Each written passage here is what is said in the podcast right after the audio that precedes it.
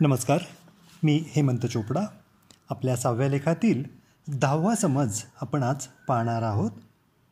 आपल्या संबंधातील व्यक्ती जेव्हा अस्वस्थ होतात किंवा असतात तेव्हा ओघानेच आपणही अस्वस्थ होण्यापासून वाचू शकत नाही असं आपल्याला खूप ठामपणे वाटतं. The idea that one should become quite upset over other people's problems and disturbances आज एक महत्त्वाचा विचार सूत्ररूपाने आपण लक्षात घेऊयात.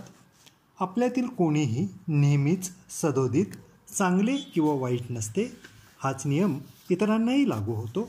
म्हणूनच कोण्या व्यक्तीला शेलकी विशेषणे उदाहरणार्थ दुष्ट आहे पाजी आहे पापी आहे निर्दयी स्वार्थी अप्पलपोट्या फसवणारा विश्वासघातकी नालायक वाया गेलेला भुईला भार फालतू कोडगा इत्यादी इत्यादी अशी जेवढी शक्य होतील तेवढी वापरणं थांबवायला हवं. असं काही करताना आपण व्यक्ती आणि त्याच्या कृतीवर्तनात फरक न करता त्या व्यक्तीच्या संपूर्ण व्यक्तिमत्वाला दोषी धरत जातो लेबल लावत जातो आणि असं ठामपणे समजूनच चालतो की ती व्यक्ती किंवा आपण जिवस्त जिवंत असेसपर्यंत त्या व्यक्तीत कधीच फरक होणार नाही. म्हणूनच कोणत्याही माणसाला किंवा अगदी स्वतःमध्ये जेव्हा बदल करायचा असेल तेव्हा व्यक्ती आणि त्याचे कृतीवर्तन यात फरक करायला आपण शिकलं पाहिजे आपण सुरुवात करायला पाहिजे. अल्कोहोलिक अनॅनिमसच्या बरोबर काही काळ काम करत असताना फॅमिली सेशन नावाचा एक प्रकार मी बऱ्याचदा अटेंड केला. त्याच्यामध्ये फॅमिली सेशनमध्ये आम्हाला काय साखवाय सांगायचा प्रयत्न करत होते? तर दारू पिणारा व्यक्ती मग तो नवरा असेल वडील असेल मुलगा असेल तर ह्यांच्या लोकांमधली त्याच्याविषयीची मतं. बायकोचं म्हणणं असायचं की मी फसली आहे ह्याच्याबरोबर लग्न करून आयुष्याचं वाटोळं झालं. हा अतिशय वाईट माणूस आहे. मुलांना विचारल्यानंतर मुलं म्हणतात की बाबा ना खूप छान आहेत. आईवडील म्हणतात काही नाही हो. पाच सहा वर्षांपूर्वी काय झालं काही आम्हालाही कळलं नाही. आणि त्याचं दारू पिणं सुरू झालं. तो प्यायलेला नसेल तर त्याच्यासारखा मुलगा नाही आहे आता ही तीन चार मतं जर लक्षात घेतली तर बायकोचं मत हा कधीही बदलणार नाही. मुलांचं मत बाबा खूप छान असतात. आईवडिलांचं मत पाच सहा वर्षापूर्वीपर्यंत हा खूप चांगला होता. याचा अर्थ एकच झाला त्याची दारू पिण्याची कृती ही त्रासदायक धोकादायक आहे.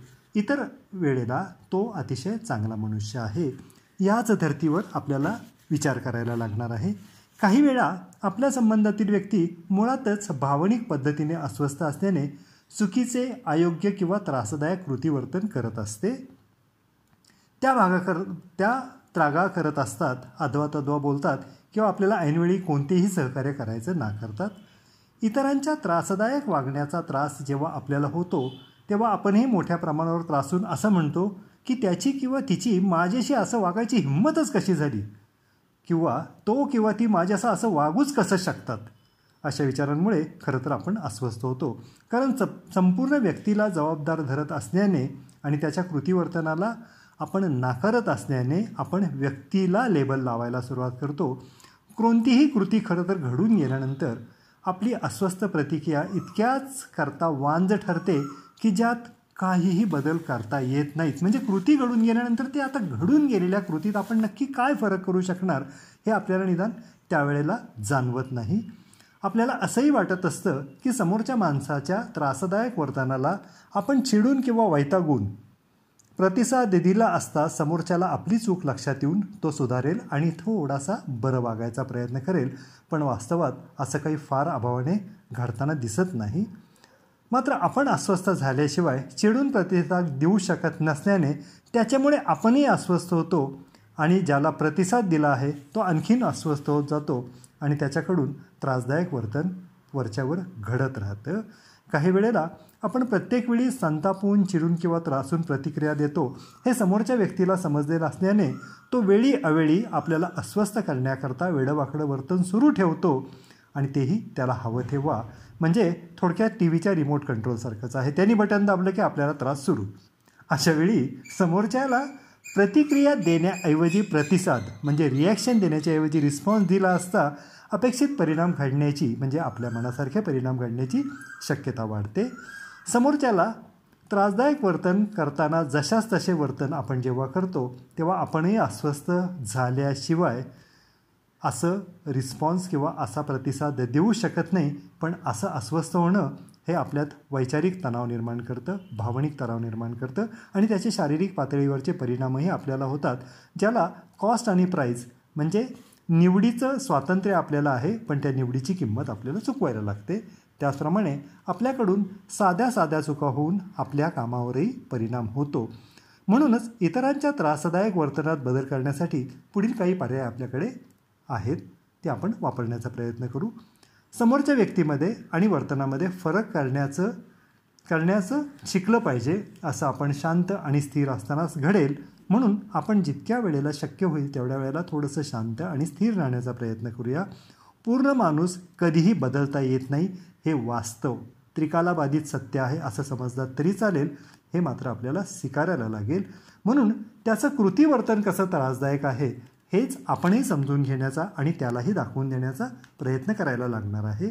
समोरचा अस्वस्थ म्हणून आपण अस्वस्थ होणं अत्यावश्यक आहे काय? हा प्रश्न आपल्यालाच विचारायला पाहिजे. आपण अस्वस्थ झाल्याचा फायदा खरं तर कोणाला होतो? कोणालाच होत नसतो. आपली चिडचिड वाढवणं की समोरच्यामध्ये फरक करणं याच्यामध्ये आपल्याला आता प्राधान्य म्हणजे प्रायोरिटी ठरवायला लागणार आहे. अगदी जवळचा माणूस जेव्हा अस्वस्थ होऊन आपला त्रास वाढतो तेव्हाही त्याला कोणत्या कृतीवर्तन त्याचं कोणतं कृतीवर्तन त्रासदायक आहे हे त्याला सांगायला लागणार आहे. आणि हे सांगण्याकरता आपण शांत असणं काही वेळेला निश्चितच गरजेचं असतं.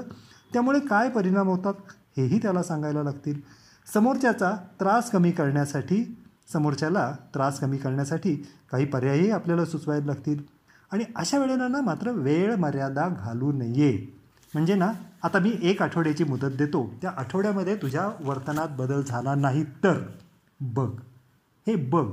हे धमकावणीच्या सुरात जे आपण म्हणतो खरं तर तशी वेळ मर्यादा घालू नये. याचं कारण एकच असतं की प्रत्येक माणसाची बदल करून घेण्यामधली स्वतःमध्ये बदल करण्याची क्षमता ही तुमच्या माझ्यापेक्षा वेगळी असते हे समजून घ्यायला लागतं. काही काळानंतरही समोरची व्यक्ती सुधारणा करत नसेल तर त्याला कोणती किंमत चुकवावी लागेल याची स्पष्ट जाणीव करून द्यायला हवी. मात्र धमक्या देऊ नका. माझ्याकडे खूप वेळेला मी लोकांना सांगतो की धमक्यासारखं जर तुम्हाला बोलायचं असेल तर ती खरी करण्याची हिंमत तुमच्यात असेल त्याची तयारी असेल तरच धमक्या द्या. अन्यथा तुमच्या शब्दाची किंमत काही काळाने निश्चित कमी होणार आहे हे लक्षात ठेवा. काही वेळेला समोरची व्यक्ती काहीही केलं आणि कितीही वेळा वेळ दिला तरी बदलत नाही.